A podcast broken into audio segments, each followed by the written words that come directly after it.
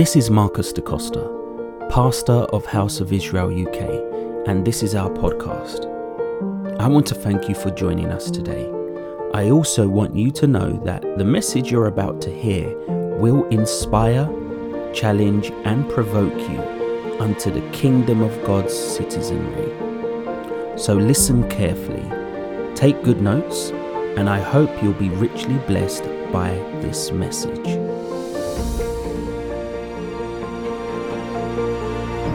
So throughout the journey of transformation, the Master Yeshua has been preparing his disciples to get them to the point where they can make confession, contrary to those who they were in the midst of, who declared Yeshua to be Jeremiah, one of the prophets, maybe John the Baptist, identifying that there was some uncertainty and confusion.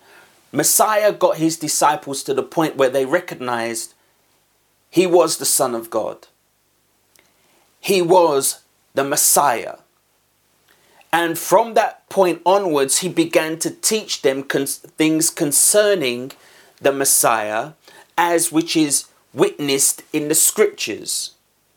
He begins preparing them for his death and his resurrection. But in addition to their preparation for his death and resurrection, he also seeds in them that they will need to overcome this self-same fear. One of the reasons why it's necessary for them to confront this self-same fear, which he will demonstrate his overcoming in real time, is because as an ambassador of the kingdom, if you are one of his disciples, you have to teach what he taught. You'll have to do what he did. And this overcoming of the fear of death, persecution, and afflictions best prepares you to walk in authority that's been delegated unto you, and the miraculous power in the midst of the kingdom of darkness. You're in the midst of the kingdom of darkness, and your responsibility, their responsibility, was to take possession, to take dominion, to exercise the power and authority over all works of the devil. And so, to do that, you have to overcome this element of fear. So they are listening, observing the Master in real time for the purpose of, when he ascends, the power, the influence, and control that the gatekeepers for the kingdom of darkness, the religious establishment, is revoked from on you. You become free from the bondage that Satan has over you, and you take upon a yoke, Messiah's yoke, which is easy and light. If we turn to John chapter seven, John chapter seven, verse one, it reads, "After these things, Yeshua walked in Galilee, for he would not walk in jewelry." Now this jewelry is ultimately Judea, twenty-four forty-nine, the Judean land, a region of Palestine, Judea. And it says, "Because the Jews sought to kill him." So Messiah, he's been sent into the world But where he is sent is ultimately through his own. We spoke about this when we looked at the Father, Son, and Trinity. A, a teaching we did some time ago with regards to exploration of the Gospels.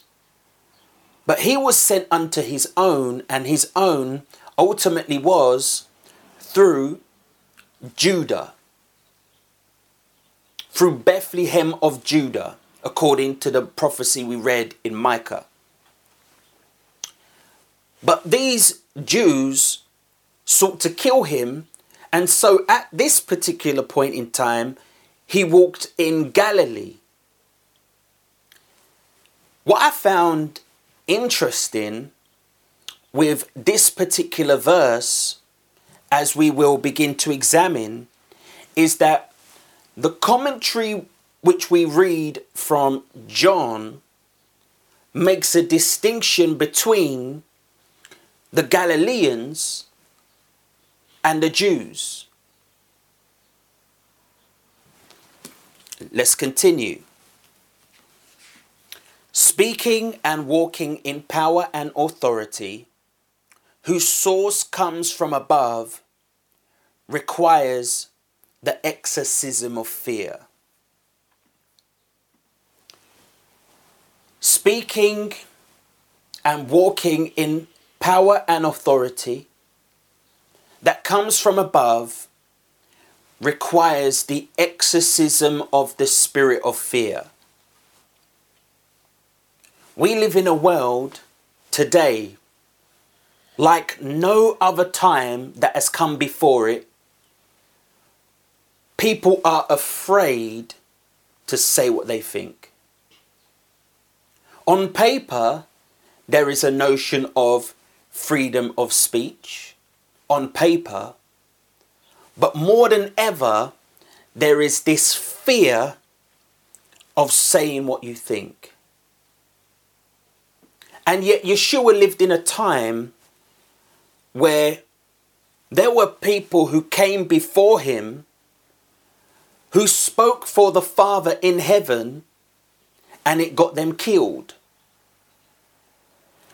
Yeshua knew in advance the outcome of the ministry, and he continued the ministry saying exactly that which was revealed to him, knowing that it would take him to the cross. Before it took him to the cross, he said to his disciples, you're going to have to carry your cross daily. You're going to have to deny yourself. If you're going to be righteous, you will experience persecution. But it is those who experience the persecution who are separated from other people's company, who are cursed, who are buffeted. Those are the blessed ones. Their reward in the kingdom of heaven is great, because the same took place unto the prophets. So he is, he is preparing his disciples to go through it, and he is demonstrating it to them in real time. But the writer is making it clear that it was the Jews who wanted him dead. The Jews who were of Judea wanted him dead. But the Galileans, he was okay to walk in the midst of. So now we see that there is a distinction between the religious establishment, whose base was in Judea, and influence, control, and power was within the region of Judea, from the Galileans, where the, the majority of his ministry was. Yeshua is a witness that there is a joy and glory which those who have faith shall enter into. And it's for this cause that he speaks with authority and power, to the vexation of the religious establishment, the gatekeepers for the kingdom of darkness, all the while knowing his time and purpose. See, Yeshua didn't not go to Judea because he was afraid. Though he stayed in Galilee, and his ministry, as we've been looking at over the, the past months, had predominantly been in Galilee. The reason why it's in Galilee and not in Judea isn't because he was afraid, though they wanted to kill him there. Yeshua knew the time. He knew the season. He knew his purpose. He knew the voice. And as such, he knew when it was time to go up, how he should go up, and when it was time to stay. And over the previous months, we have observed his ministry in Galilee and beyond, all the while not going into Judah. While exploring the Gospels, the narratives so far designate the term Jew to be interchangeable to describe the subject's region, religion, and tribe. It is using these distinctions that one can exegete from this particular context that Galileans weren't Jews. If these interchangeable terms aren't explored nor understood, then the doctrines, rites, customs, and traditions of men can be purposefully misappropriated to empower the religious establishment's gatekeepers. Some of the challenges that we have, brothers and sisters, within those who claim faith in Yeshua, people who have platforms and levels of authority and power over people,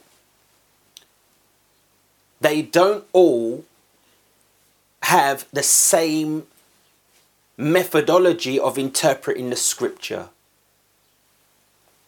And as such, their disciples are distinct one from another. I remember doing some research, and I believe it was it was a, a, an organization called Pew Research Center determined that there were over forty-four thousand different denominations within the Christian religion. forty-four thousand. That is a significant, tremendous number of differences and variations of the one faith, one master, one baptism, one Holy Spirit, and one Father. All of these differences ultimately come into play and become adopted by an individual because of an individual or a group of individuals who had their own revelation, their own experience, and was ma- was able to influence those who came after them.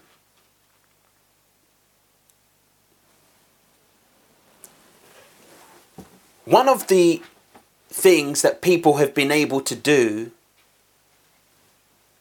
is manipulate people's understanding of scripture by not teaching people that There are certain words in the Bible which are interchangeable, and you need to be able to discern from the context what word and how that word should be interpreted from the verse, from the chapter, from the book. And so what we see here is John expressing there to be a distinction from Jews, Judeans, and Galileans. Now the Galileans, Yeshua could walk in the midst of.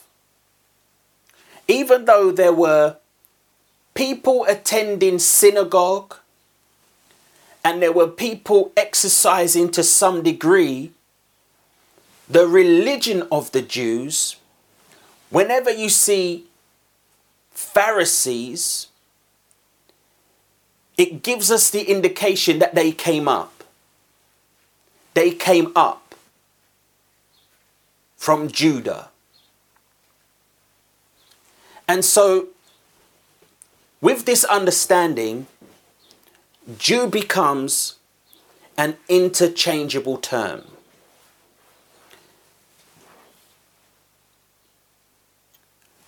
Evidence of this confusion with the word Jew is when you get to the epistles where it describes Jew and Gentile.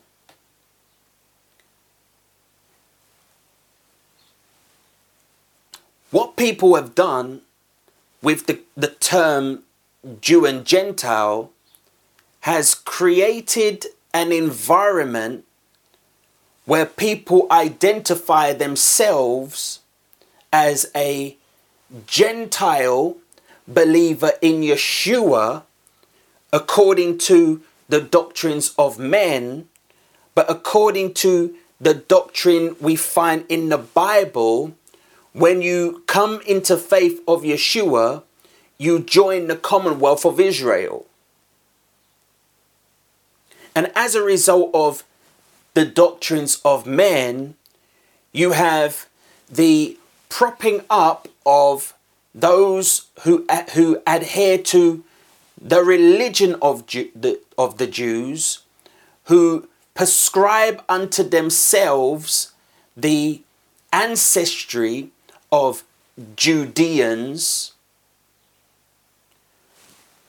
When, when we examine the Bible, we find that it was his own who he was sent to who did not receive him. And to this day, because he has not returned and reigns, we have to come to the conclusion that his own, according to the flesh, still do not receive him. So if his own, according to the flesh, still do not receive him, do I now need to be encouraged to try and maneuver my life and change my life to be and look more like his own according to the flesh, when his own according to the flesh in the main reject his teaching like they did all them years ago?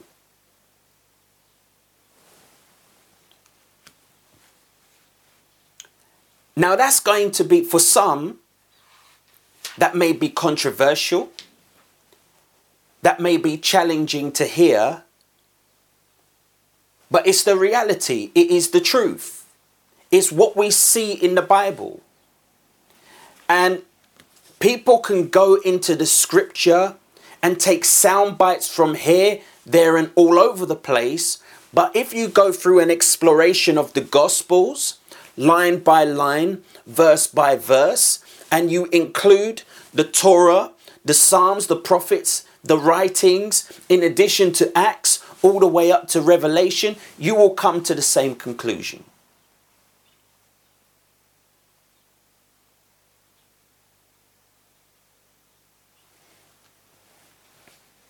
If these interchangeable terms aren't explored nor understood, then the doctrines, rites, customs, and traditions of men can purposefully misappropriate or be misappropriated to empower the religious establishment's gatekeepers.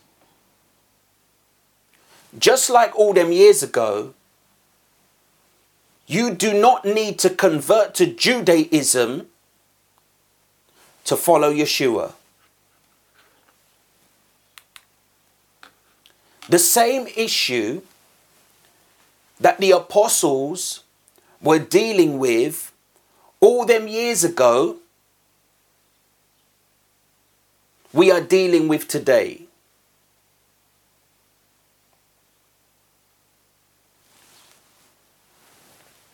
Just because you may have the infrastructure of the temple,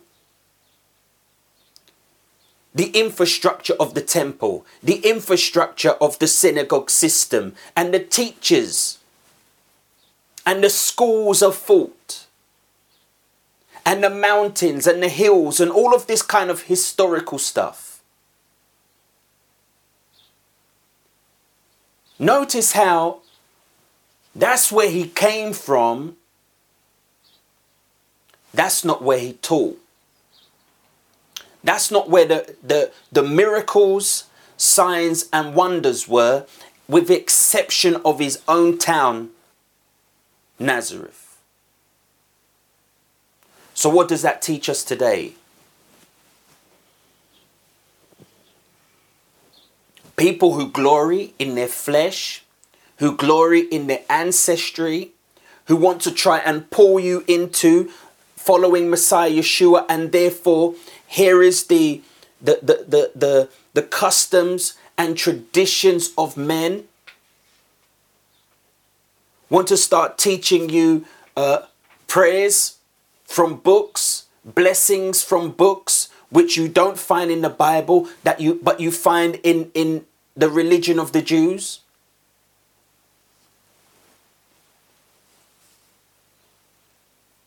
The apostles had issues with that, as we should today.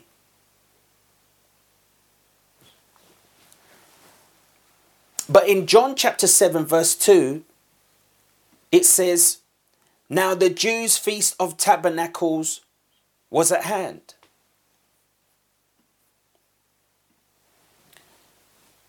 Now you will notice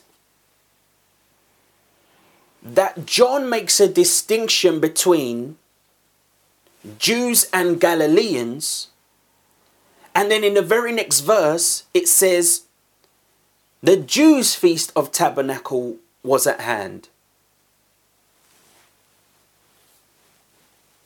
So in two different verses in the same chapter, one after another, John is using what we see in the English, one word, to disc- to have two different definitions.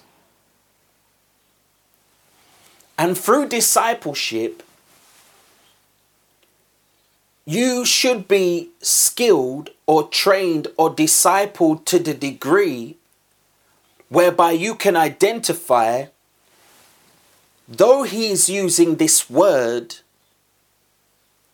from the context, this is what it means. The first use of the of the word in verse one is making a distinction between those who were Jews by tribe, Jews by region,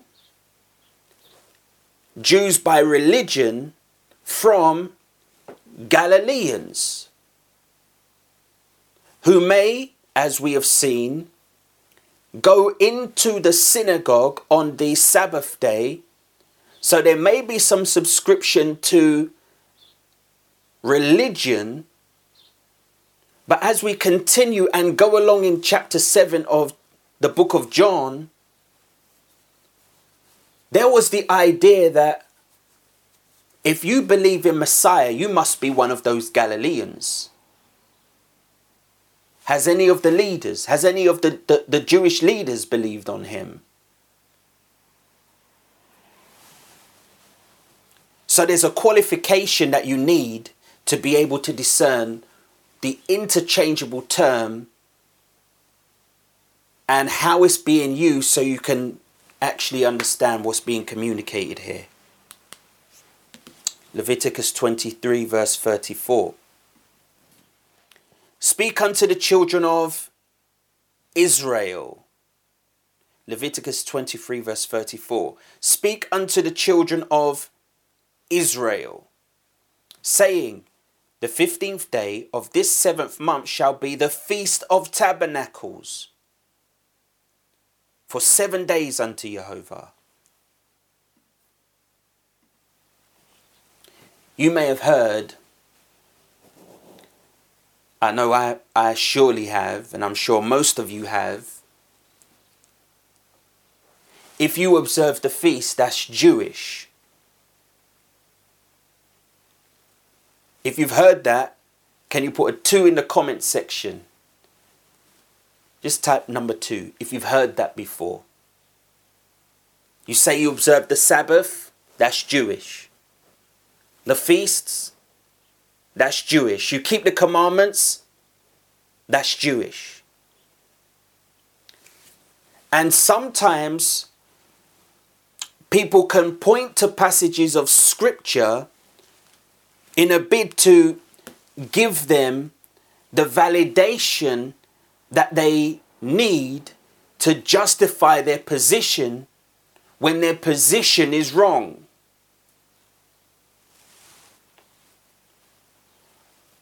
Their position is wrong. Their method of interpretation isn't sophisticated enough to the degree that they can see that though it says Jews, this is an interchangeable term, which in this particular context is speaking about the nation of Israel, as the nation of Israel got rolled in under the blanket term Jews, which is being used in this particular context, this verse, but in the previous verse, the term Jews was being used differently.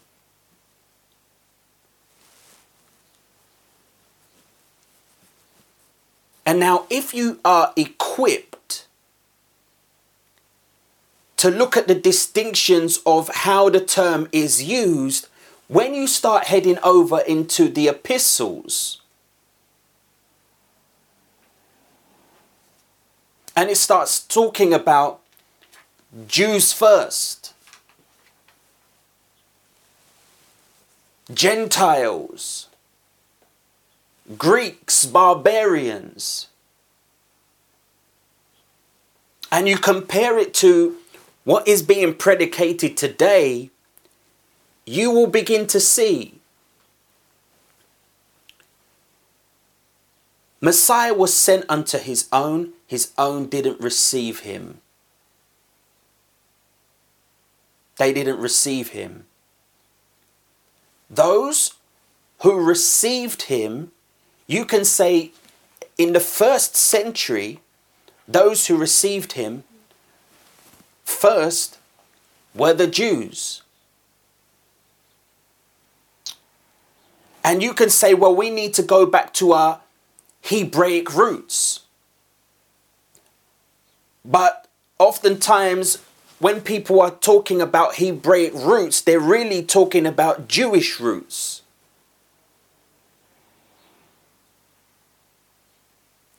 But if we examine, his own didn't receive him. Who received him? It was predominantly, with few exceptions, Galileans. Now, it doesn't mean Galileans weren't Jews, according to nation or Israel. But what it does mean is we have to be wise enough to be able to separate and rightly divide the word so we don't allow us to be misled. John makes the distinction between Jews, those of Judea from Galileans, all the while designating tabernacles as a feast of the Jews. Yet while exploring the Gospels, it's clear that not just those of Judea observed the feast, but Galileans and Samaritans too.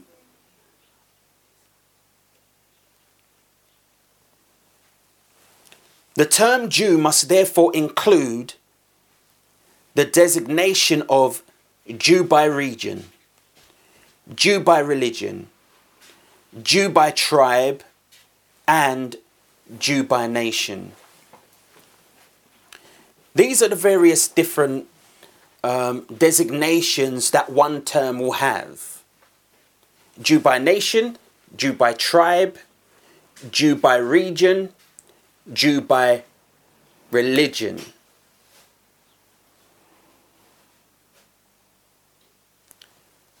Without this knowledge, the religious establishment will manipulate your ignorance,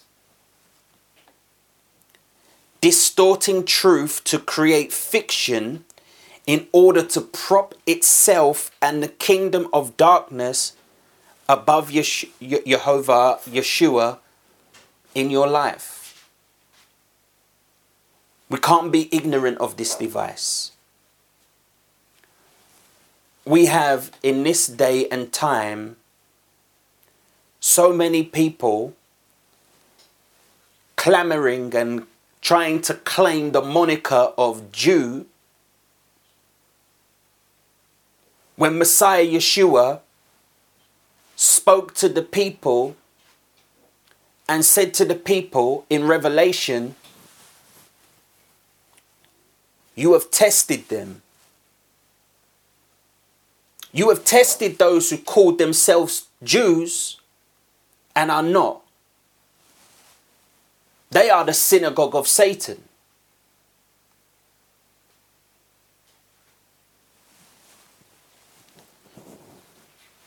In other words, brothers and sisters,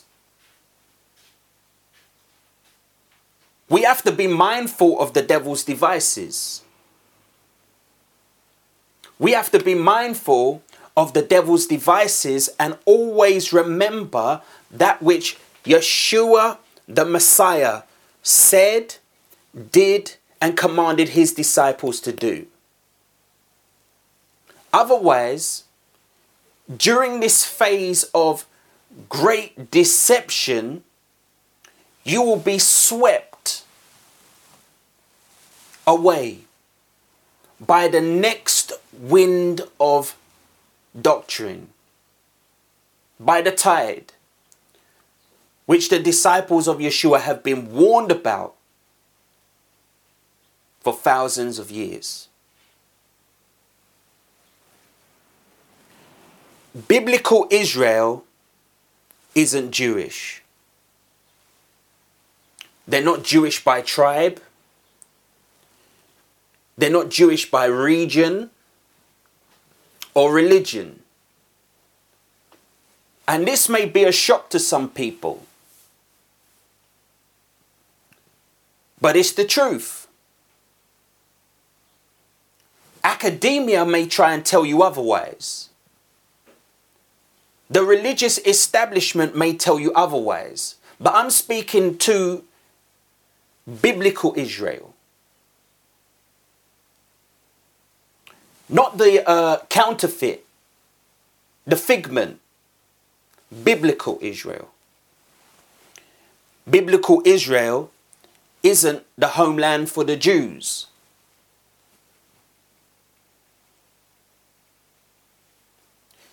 Great expense, wars have gone to try and create this, this mindset that the state of Israel is a homeland for the Jews. That's against Torah. That's against the word of the Most High. First and foremost, the authority of the nation to exist in that land doesn't come from a state in the first place.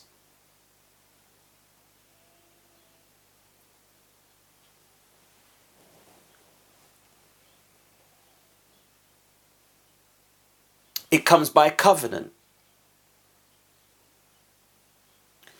Covenant, which to this day, a word of promise that the Father himself is watching over.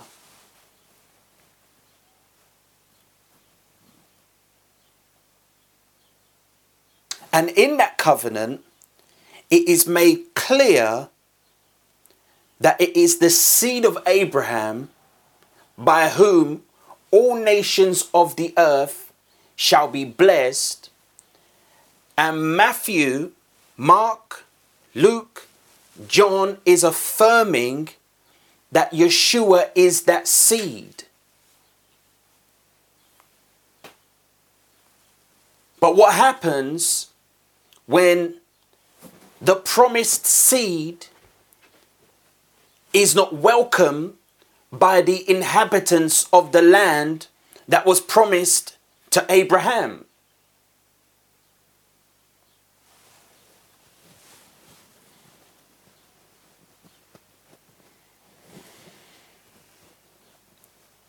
Biblical Israel isn't the homeland for the Jews. Biblical Israel aren't Israelis. Now, I want you to hear me very carefully. For some, when you hear Israeli, you may hear Israelite. But it, but an Israeli and an Israelite are not the same. See, you can convert to being an Israeli by following the stipulations of the rabbis and the state.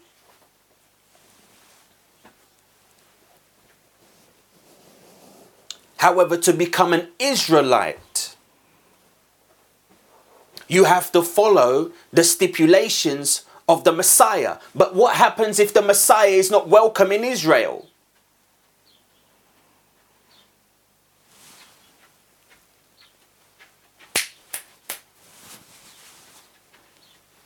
So now, brothers and sisters, what we have is we have a counterfeit covenant, a counterfeit gospel, a counterfeit Christ, and a counterfeit state.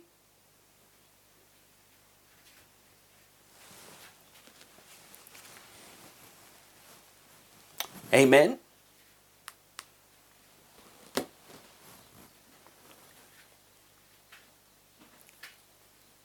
Verse three. His brethren therefore said unto him, Depart hence, and go into Judea, that thy disciples also may see the works that thou doest. For there is no man that doeth anything in secret, and he himself seeketh to be known openly. If thou do these things, show thyself to the world. For neither did his brethren believe in him.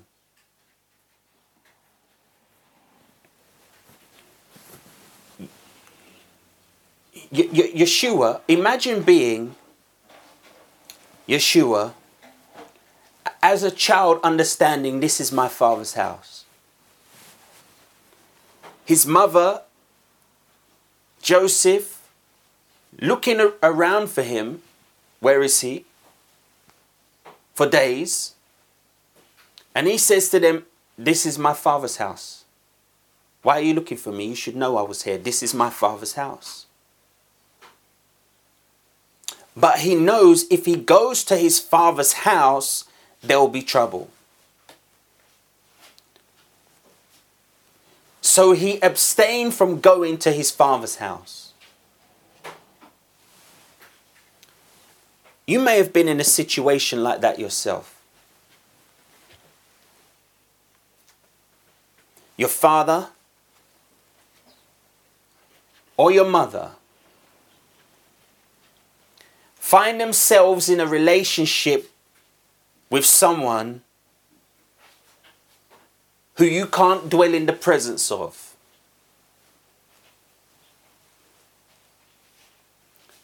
This person has it out for you. They speak evil of you. And now, because of that person, you are abstaining from going home. You still love your mother, you still love your father, you still love your brother, your sister, whatever the case. But because of this other person, you're abstaining from going home.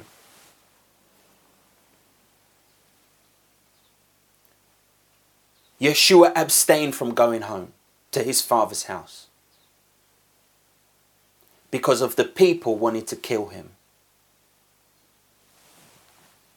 But furthermore, it appears that when he's in ho- at home, his own brethren didn't believe in him. His own brethren didn't believe him. Now imagine,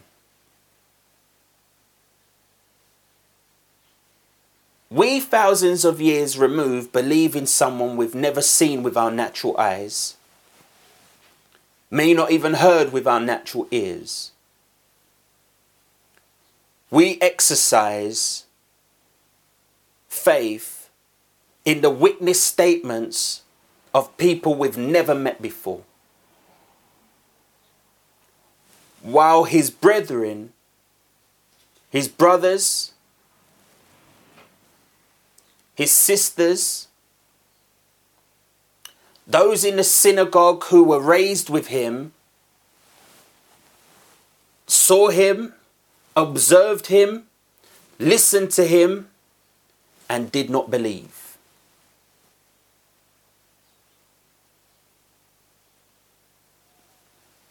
Movies have a way of impressing on our mind how Yeshua may have looked. A tall, striking looking man, beard, wavy hair, the kind of hair you may find in a L'Oreal advert. He walks in a room, sunlight is behind him. The doves seem to pr- fly from behind him wherever he goes. That's the movie Yeshua. But the reality, his own brethren didn't believe him. They knew him more than anyone.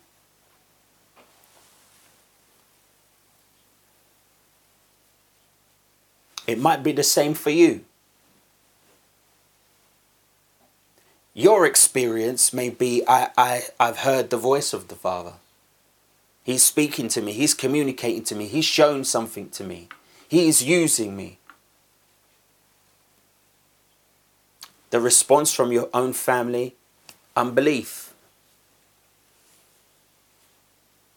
But in addition from the unbelief in your own household, there are people outside of your our household who not only don't want you to believe, or who not only don't believe you, they actually want you to be quieted.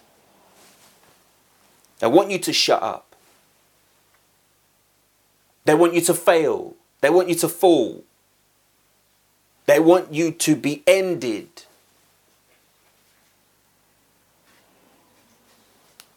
All of this was around Yeshua. His brethren, according to the flesh, didn't believe him. They at the time were known by, and we can safely conclude, subscribed to the leaven transmitted by the Pharisees. It says here, is not this the carpenter, the son of Mary? This is Mark chapter six, verse three. The brother of James and Joes and Judah and Simon, and are not his sisters here with us? And they were offended at him.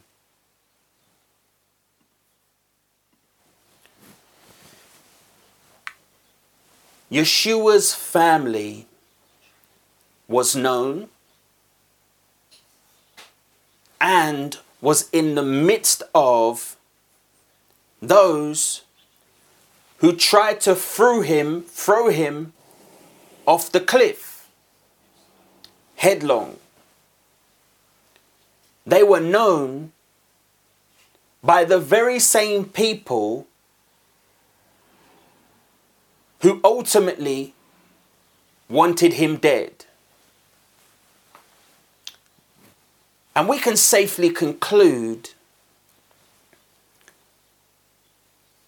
that his brethren, his brothers and sisters who didn't believe in him, subscribed to the leaven of the Pharisees, which also wanted him dead.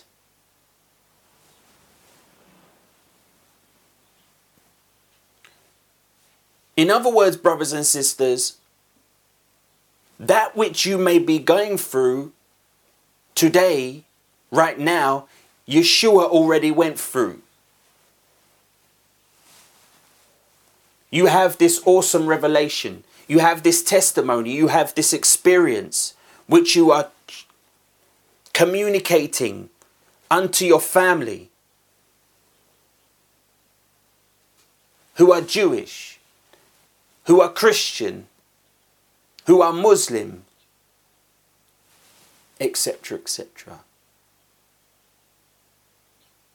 Their choice is to side with that which you are teaching against, as opposed to believing your witness testimony.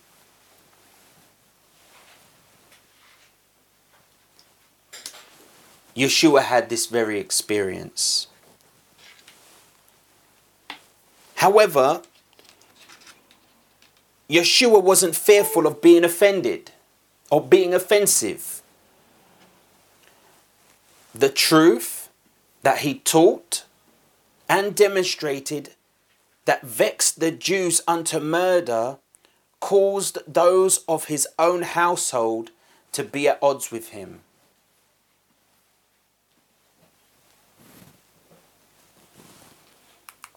We've examined this passage before, but let's look at it again. It's Matthew ten, verse thirty-four. Matthew ten, verse thirty-four. Think not that I am come to send peace on earth. I am come not to send peace, but a sword. For I am come to set a man at variance against his father, and his uh, and the daughter against her mother, and the daughter-in-law against her mother-in-law. And a man's foes shall be they of his own household.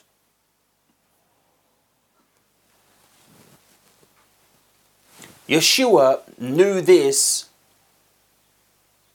from experience while dealing with his own brothers, his own brethren, while dealing with his brethren according to tribe. He was sent unto his own, and, and his own didn't receive him. They rejected him.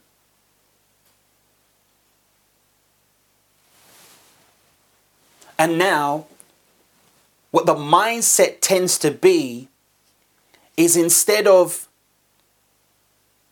rejecting those who rejected him and pursuing him in full sincerity and truth, people have been trained through faulty systems of interpretation to embrace those who rejected him.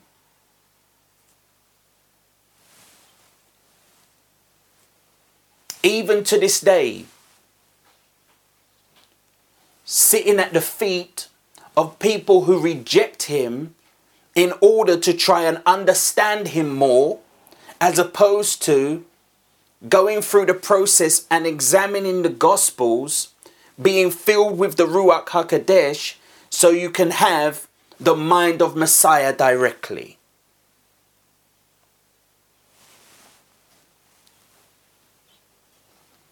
Here Messiah is saying, a man's foes shall be those of his own household.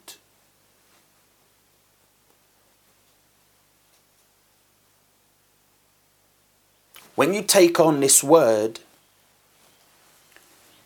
you are taking on a word that does not come or nor has its origin from this world. It's coming from another place. If it came from this world, then the people of this world would be able to relate to it. But they can't. It hasn't gone through the same filtering system of this world to allow the recipients to receive it. And so when you are overcoming fear of death, of persecution, affliction, and loss, and are speaking that word that doesn't come from this place, it comes from the kingdom of heaven, then you yourself are going to experience, like what Yeshua is experienced here, that sword in your home. But not only the sword in your home, the sword in your own community. Can't go to your father's house anymore because the people in the region of your father's house want you dead.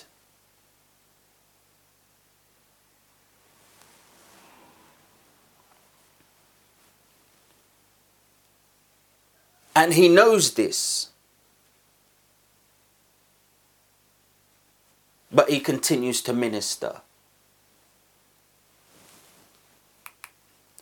But what's key here? More than anything, is though he knows he's at odds with the people in his own household, his own kinfolk, he can't go to certain areas because the people want to kill him.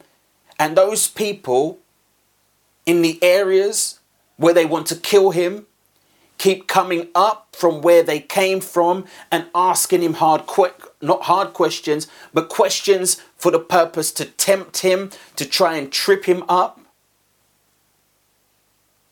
He doesn't allow that to get in his spirit. He doesn't allow it to change him.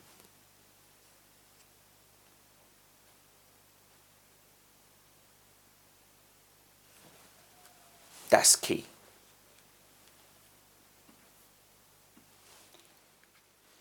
John seven verse six.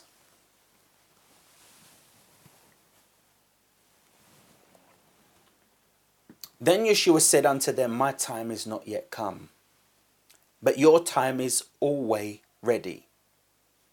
The world cannot hate you, but me it hateth, because I testify of it, that the works thereof are evil. Go ye up unto the feast. I go not up yet unto the feast, for my time is not yet full come. When he had said these words unto them, he abode still in Galilee.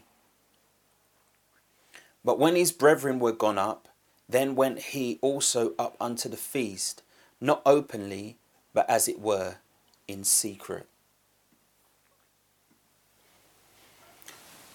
The world cannot hate you, but me it hateth, because I testify of it. In other words, you are in the world, you are complicit with the world, and therefore you can go and abide in the midst of the people of the world, which just so happens to be, according to the context, those in Jerusalem, those in Judea. So the way Messiah is communicating here is contrary to how we've been trained. The way we've been trained and have had scriptures pointing out to us to formulate certain doctrines is that there is Jew and Gentile. Now the Jew, according to the doctrine, is the chosen people, and the Gentiles are those of the nations, those of the world. But when we examine what Yeshua is saying here, he's ultimately teaching that those who want him dead are those in the world. That's why he's not going up. The world hates him, but the people who hate him, who are in the world, are those who are the Jews.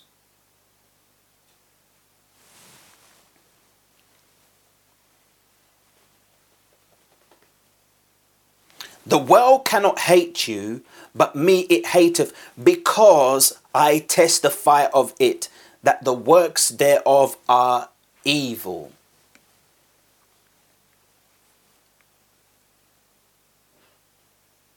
This should be this should be turning much of the religious establishment's doctrine that may still abide in you upside down.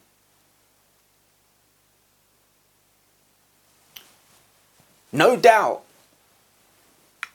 Father has a remnant preserved. Just like he had a remnant preserved who didn't bow the knee, seven thousand, to Baal. But it's a remnant. And if it's a remnant, what does that say about the main?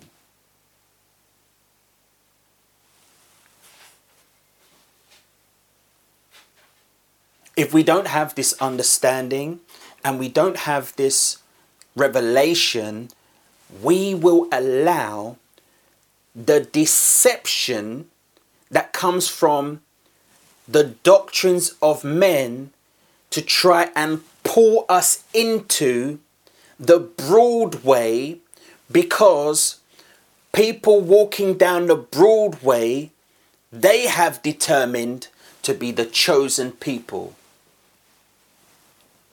When the Bible says, you are a chosen people, you are a chosen generation, a royal priesthood, if you are those who the Father is calling out, if you are the ones, those who he is building upon, the foundations, the chief cornerstone of the Messiah Yeshua.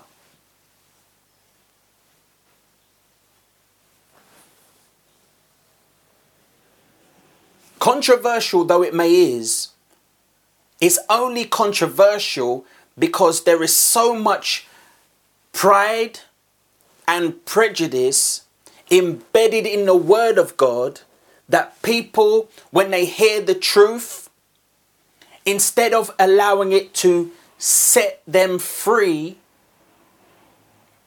they desire to be ensnared by the deception, ultimately to allow themselves to feel more significant. But that significant is in the kingdoms of men and not in the kingdom of heaven.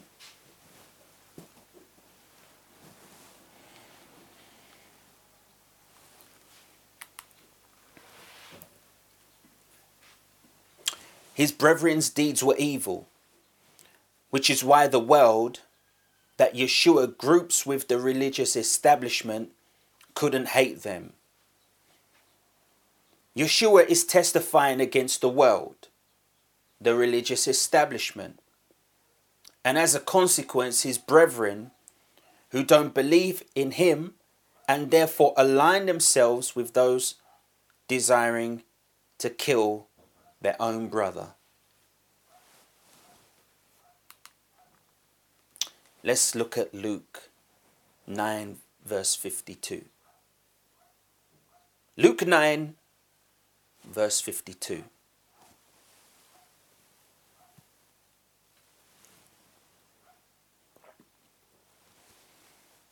And sent messengers before his face, and they went and entered into a village of the Samaritans to make ready for him. Ultimately, I'm going from John seven to Luke nine because we are going through the Gospels chronologically. And before Yeshua arrives to Jerusalem, at Jerusalem, to observe the feast, as you'll continue to read um, in John chapter seven, he goes through Samaria. Now, if you only read John, you will not see that which is written in Luke. And before he goes into Samaria, he sends messengers before his face to prepare it, to let people know Yeshua is coming. He is coming. Get ready. Get ready. Assemble yourselves together. Get ready. Yeshua's coming. This is not the first time they have heard him or seen him. And if you recall, we did teachings some time ago where Yeshua was on his way going through Samaria. And he sits down and speaks to the Samaritan woman. So he's already spent time in Samaria. And now to get to the feast, which is in Jerusalem, he is going through Samaria. If you've been studying this gospel, the Gospels with, with us, then you'll be familiar with the geography and you'll know why it's necessary for him to do so. And sent messengers before his face, and they went and entered into a village of the Samaritans to make ready for him. And they did not receive him, because his face was as though he would go to Jerusalem. Here's a quote here. The Samaritans were adherents of Samaritanism, a religion closely related to Judaism.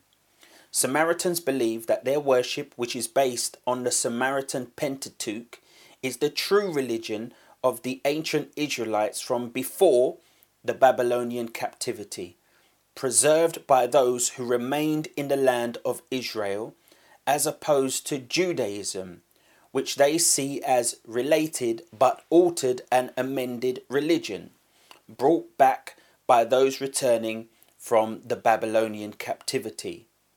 The Samaritans believe that Mount Gerizim was the holy, original holy place of Israel from the time that Joshua conquered Canaan. The major issue between the Jews and Samaritans has always been the location of the chosen place to worship God. The Temple Mount of Moriah in Jerusalem, according to Judaism, or Mount Gerizim, according to Samaritanism. And so, brothers and sisters, what we have is you have a situation where there are people who identified before his disciples, this must be the Messiah. Before his disciples, this must be the Messiah. This has to be the prophet. And he preached there for a number of days. Now, I spent some time on in the teachings, he must need go through Samaria, give me this water, and for salvation is of the Jews. Those three teachings I spend at length describing that um, series of events, describing who the Samaritans were, who they are at the time, and giving you references from the Bible. So if you're interested in understanding more about, about that, then I, I encourage you to go back to those messages. But Messiah ultimately is heading to observe the feast. And on his way to observe the feast, he has to go through Samaria. He sends messengers before him to let the people know Messiah is returning.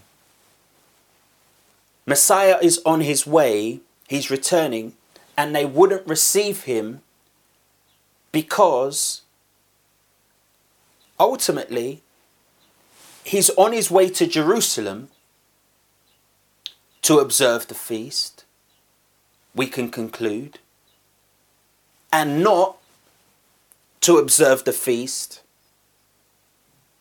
in Mount Gerizim. Once again,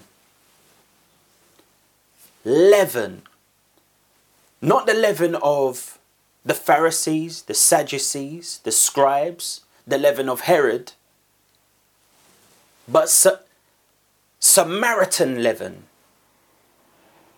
They who received him in times past, acknowledged him as the one that they'd been waiting for, came to a point where they where the, the leaven that they had was of greater value and is seen to be an insurmountable mountain that they couldn't overcome, and therefore they would not receive the master.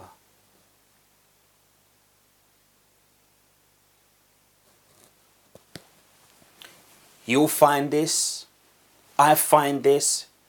You can be in agreement with people until you get near that particular subject. And it just so happens that's the particular subject that separates people. One person will say, Jesus is God. Another person will say, that's ridiculous. How can Jesus be God? That's Trinitarianism. As a consequence, people depart from fellowship.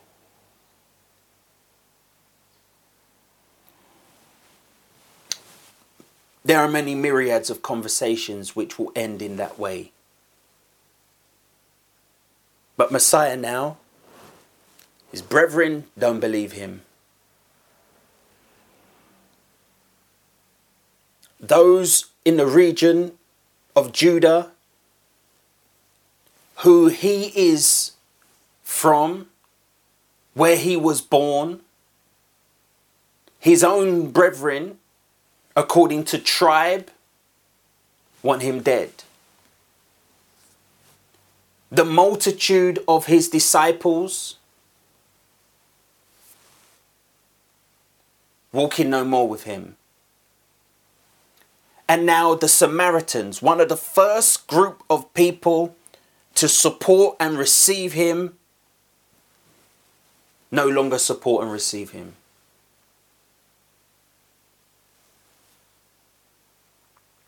For most of us, that would be enough for us to shut down ministry.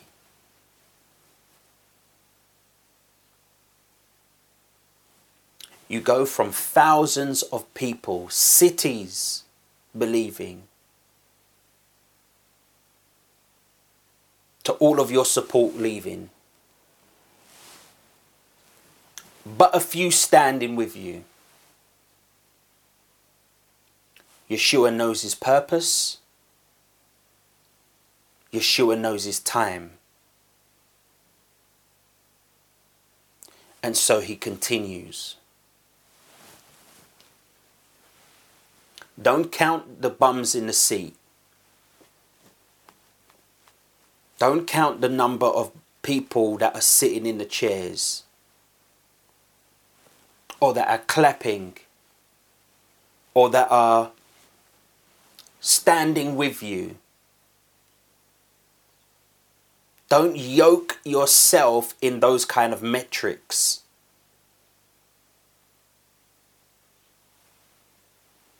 Remember, the word of God doesn't come from this world that we live in. When you speak it, those who will receive it are they who have been ordained unto this kingdom of Jehovah.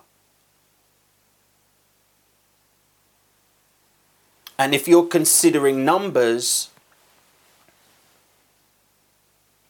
you'll be reluctant to speak. You'll be reluctant to speak. You'll be reluctant to keep the commandment, keep the instruction. All those people want me dead. These people receive me. But I'm going to the place where they want me dead because that's the right place. So now not only are they mad at me, now I'm going to anger these people.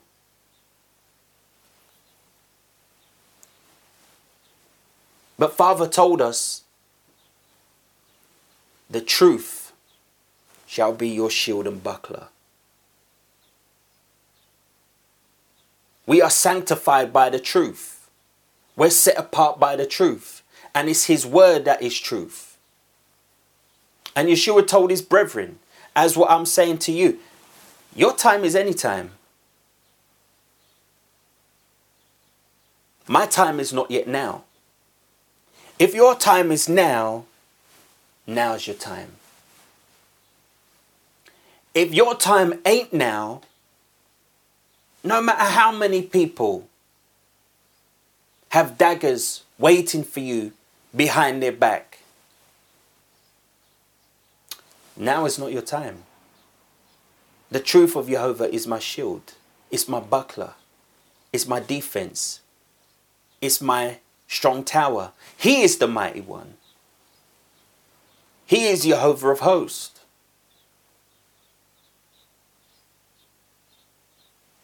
And so those who received him, he disappoints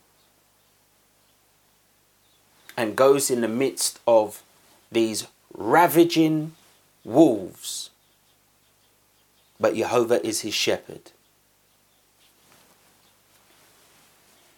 Look at this. Luke nine fifty-four.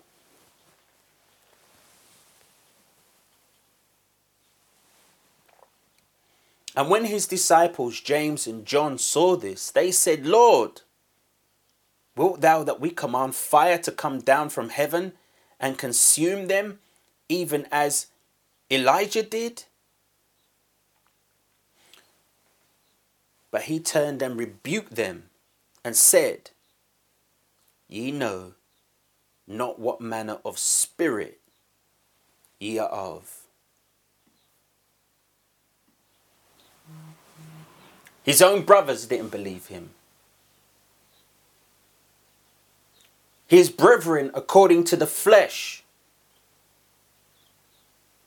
the Jews, His own didn't receive him. The Samaritans didn't receive him. And it vexed his disciples. Vexed them to the, to, to the degree. Let's come on, fire down. Not even, see, Elijah, when, he, when Elijah commanded fire down, the fire came to consume the sacrifice, not the people. The people were confused. They were into Baal worship, but they didn't get consumed. It was the sacrifice. The prophets of Baal, that's another matter.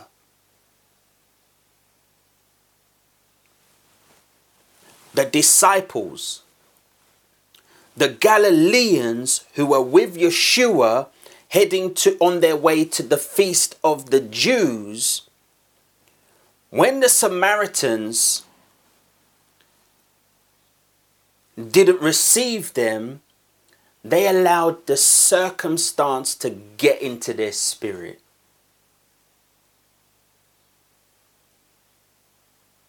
And Yeshua rebuked them.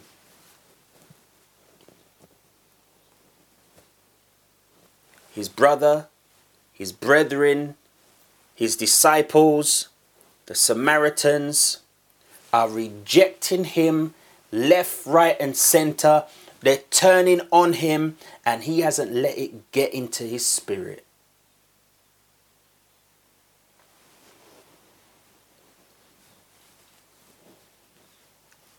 We can learn, I can learn, you can learn so much from that.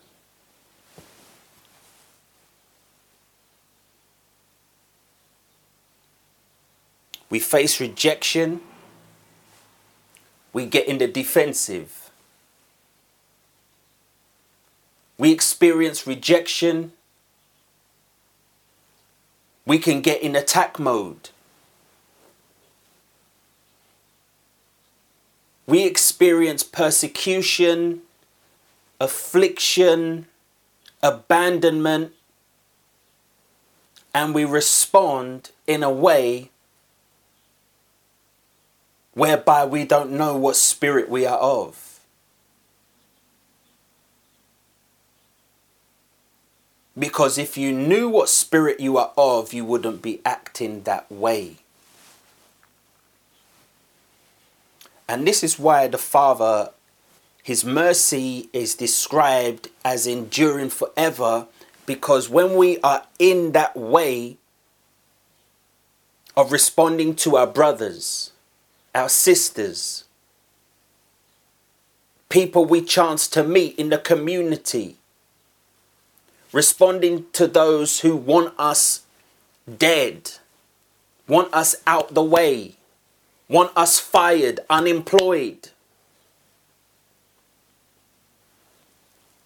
We can begin saying those kind of things. Father, just take them out, please. Kill them.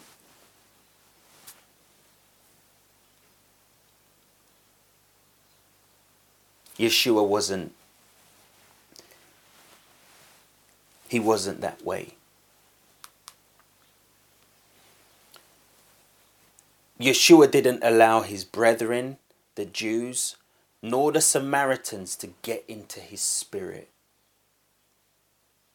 You mustn't allow rotten fruit, the workers, the works of their flesh, to defile your spirit. The multitude left. The Samaritans who previously received him rejected him. The Jews wanted him dead. Walking in truth makes you a disruptor of the status quo, when the status quo is deception. When all was against him, Yeshua wasn't dissuaded. He knew his purpose and plan Jehovah had for his life, as you must too. Yeshua knew the purpose. Yeshua knew the plan. He spent a whole heap of time praying, hearing from the Most High. But it's interesting that Yeshua didn't need to pray to know that it's the Feast of Tabernacles and I have to go up. He didn't need, he didn't need an angel to descend, wake him up in the middle of night and give him revelation. He just knew it's the Feast of Tabernacles. I may not be going up with you, but I'm going up.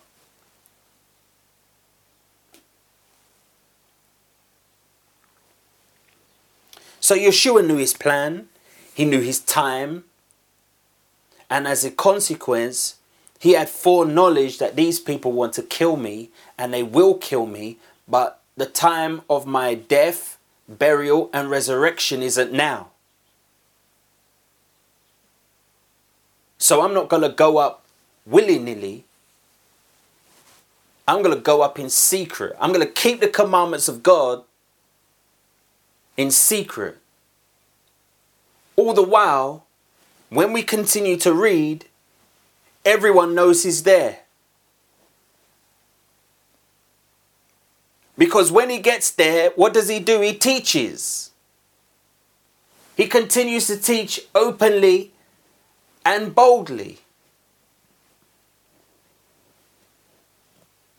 He's in the camp of the lions that want to devour his flesh, but Jehovah shut their mouth so they can't touch him. Because he's the Lamb of God who takes away the sins of the world, and his appointed time was Passover. Luke nine fifty-six. For the Son of Man is not come to destroy men's lives, but to save them. And they went to another village. He just kept it moving. Let's go somewhere else. And it came to pass that as they went in the way, a certain man said unto him, Lord, I will follow thee whithersoever thou goest. And Yeshua said unto him, Foxes have holes, and birds of the air have nests, but the Son of Man hath nowhere to lay his head. And he said unto another, Follow me. But he said, Lord, suffer me first to go and bury my father. Yeshua said unto him, Let the dead bury their dead. But go thou and preach the, the kingdom of God.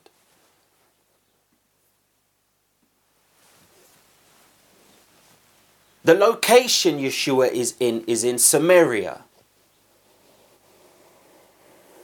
He goes into one village, they don't receive him, he goes into another village.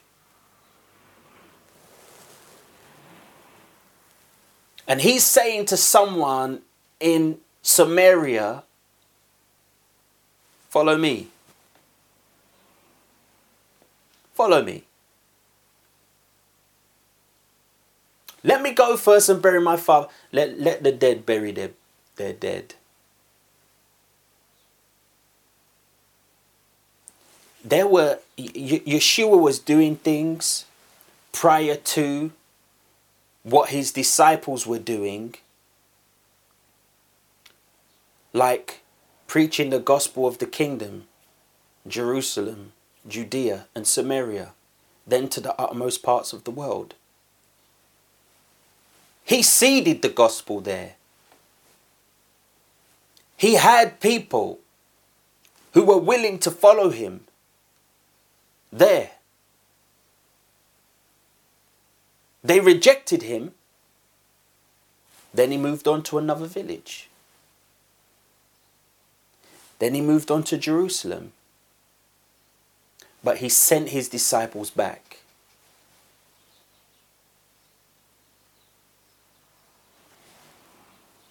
I'm hoping that um, messages like these will cause you to question some of the things that we have been taught.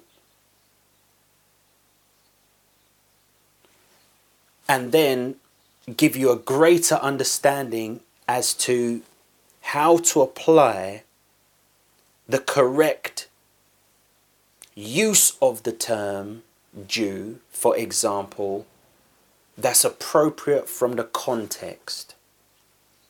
Because clearly,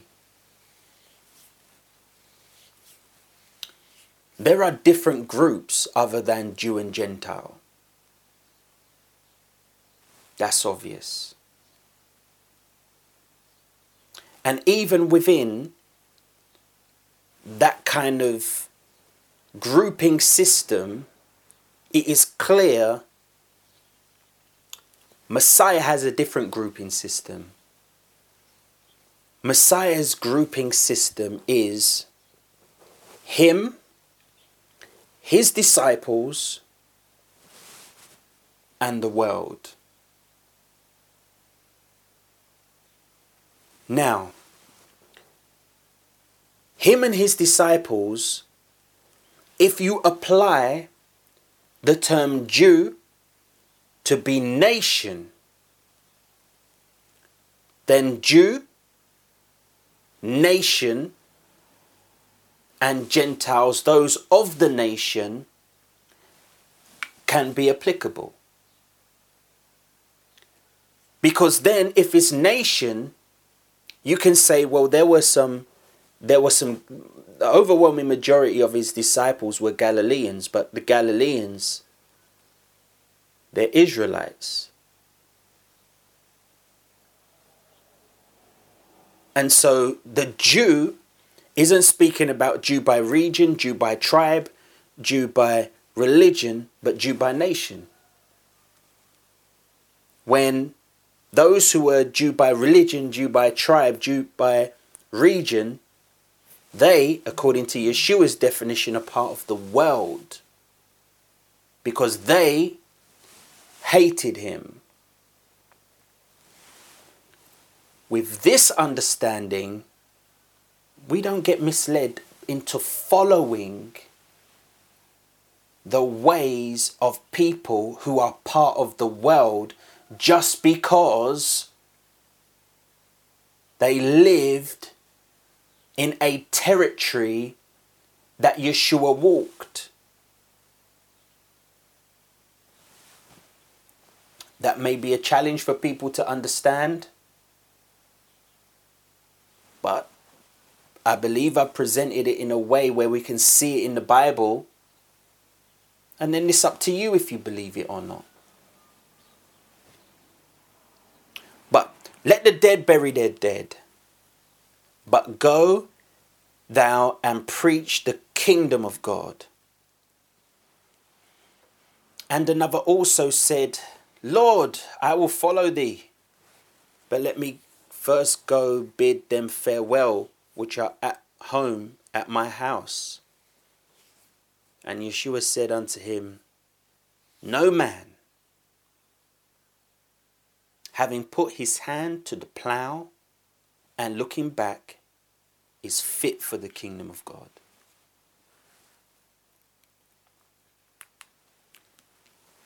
The business of the kingdom, for those who are its citizenry, takes precedent over that of the world. The business of the kingdom, for its citizenry, takes precedent over that of the world. That includes those of his household. That includes his brethren, the people of Judea. That includes the, the ministry that he did, the Samaritans. That includes your obligation. You know, there are some times where people of the world are going to do things which you may feel compelled to, to be a part of. Getting married on the Sabbath day. Getting married during the feasts. Having celebrations and times where you may feel compelled to gather and have fellowship with them. But the work of the kingdom citizenry is going to put that sword right in the midst of you and, and, and your family according to the flesh, your brethren according to the flesh.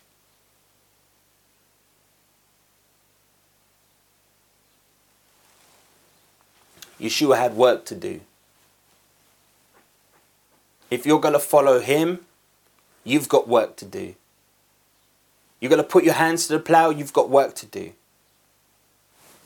Let me let me let me bury the dead. Let me wait for the for my for my father or for my mother to die. Let me bury them. Let me get my children out of the house. Let me just my my career's coming to an end. I'm going to retire soon. I'm going to have, have, have If you are putting your hand to the plow, don't look back. The bridge you are you are crossing to get to this new place in your life, burn those bridges. There's no going back. If you give yourself space to go back, you've not fully come.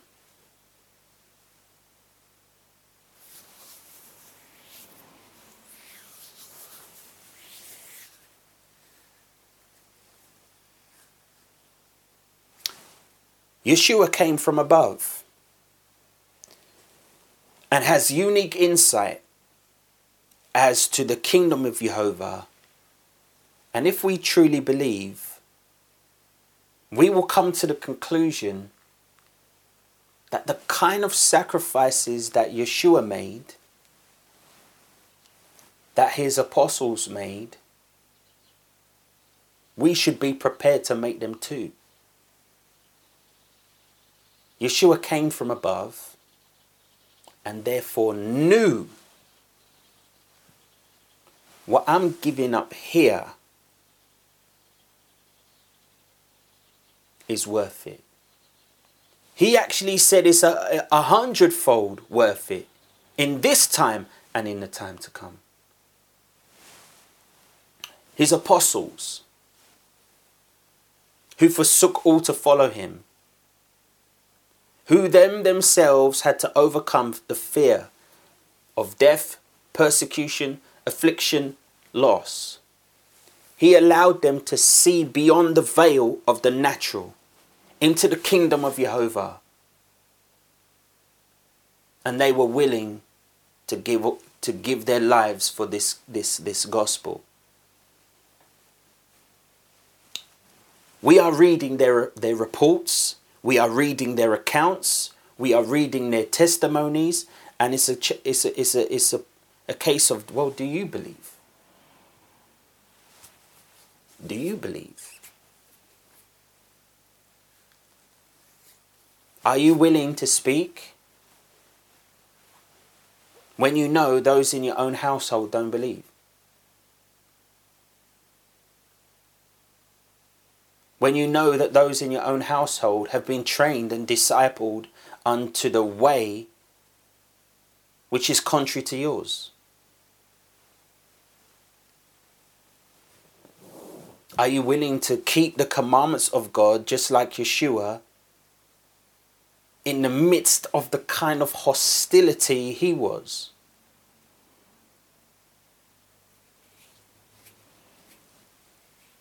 Are you prepared to speak truth and have those who once receive you, receive you no more?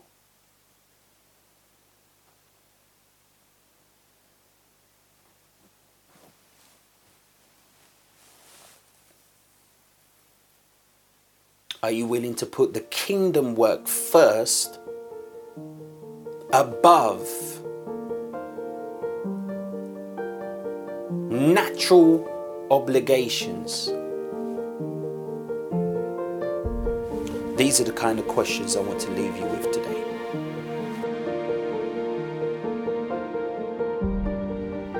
Thank you for fellowshipping with us today. I hope the word was a tremendous blessing unto you. If it was, then visit our website at hoiuk dot com. Subscribe to our newsletter to stay connected. Follow our podcast on SoundCloud and on iTunes. And why not fellowship with us live in real time each Saturday at one p.m. on Facebook, YouTube, Periscope and D Live. I hope to see you again soon. Shalom.